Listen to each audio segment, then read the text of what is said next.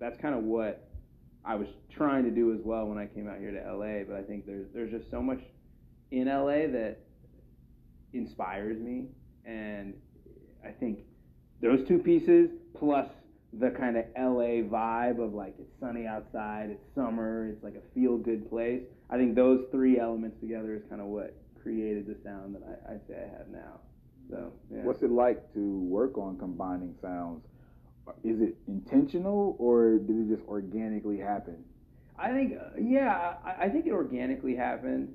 You know, like the first time I ever made music, I made, I made some folk stuff and I made some hip hop stuff, and it was like those are two separate worlds, and I'm just, you know, playing the two sides of myself. But I think over time, I would start making one type of song, and then it would just feel like, oh, okay, like I can go into this. You know, it's like, okay, I'm singing, but now I'm rapping because it's like i am used to doing both of those things. And so that's kind of how it started to happen. But then I, I think over time, you know, you start to realize, oh, you know, maybe there's a lane here. And then it became like, let me try to figure out how to weave it all together, which I I think TikTok helps a lot with that as well. Like, because you get to just test stuff out with people, you know, like I would, I did a, a who have something to offer, insight. They're doing something different. And today we have on an independent artist, a dope artist by the name of Paul Russell. Appreciate you pulling up, man. Well, actually allowing us to pull up. My bad. you guys are welcome. Welcome anytime. Yeah, thanks for having me. Well, man, there's a lot of things that I would love to talk to you about today. You know, like obviously you've had this wave on TikTok. You're, you know, almost at two million monthly listeners.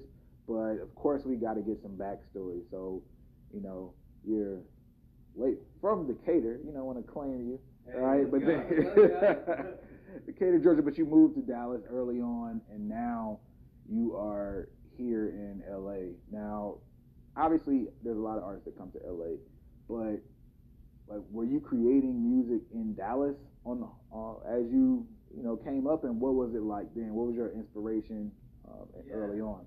it was it's weird because I mean I definitely think my music has changed a lot over time. Like back then, uh, you know, there's like a big like folk music kind of uh, scene in in the Dallas area, and so I'd grow up going to all these folk shows, and I was listening to a lot of that kind of stuff, and so I would make you know, I got a ukulele. So this girl had a ukulele, and, and she was pretty cool. And I was like, you know, trying to spit game, and so uh, I get a ukulele. pretty cool, man.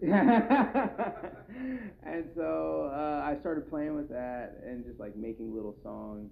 Uh, and then I, you know, I went out to college, and I started to, you know, think about the music that was being made in Atlanta, being made, you know, back in Decatur, you know, and, and feeling like, how can I kind of bridge the gap between this kind of folk stuff where I'm playing the ukulele and I'm singing, and this, you know, hip hop stuff that I'm give you, uh, you know, millions of dollars of marketing and all of this, you know, personnel support to blow up the thing that you post. Like if you are early in signing a label deal, what you're doing is they're like, we're gonna have you in house in case you blow up, and then we're gonna do all this stuff.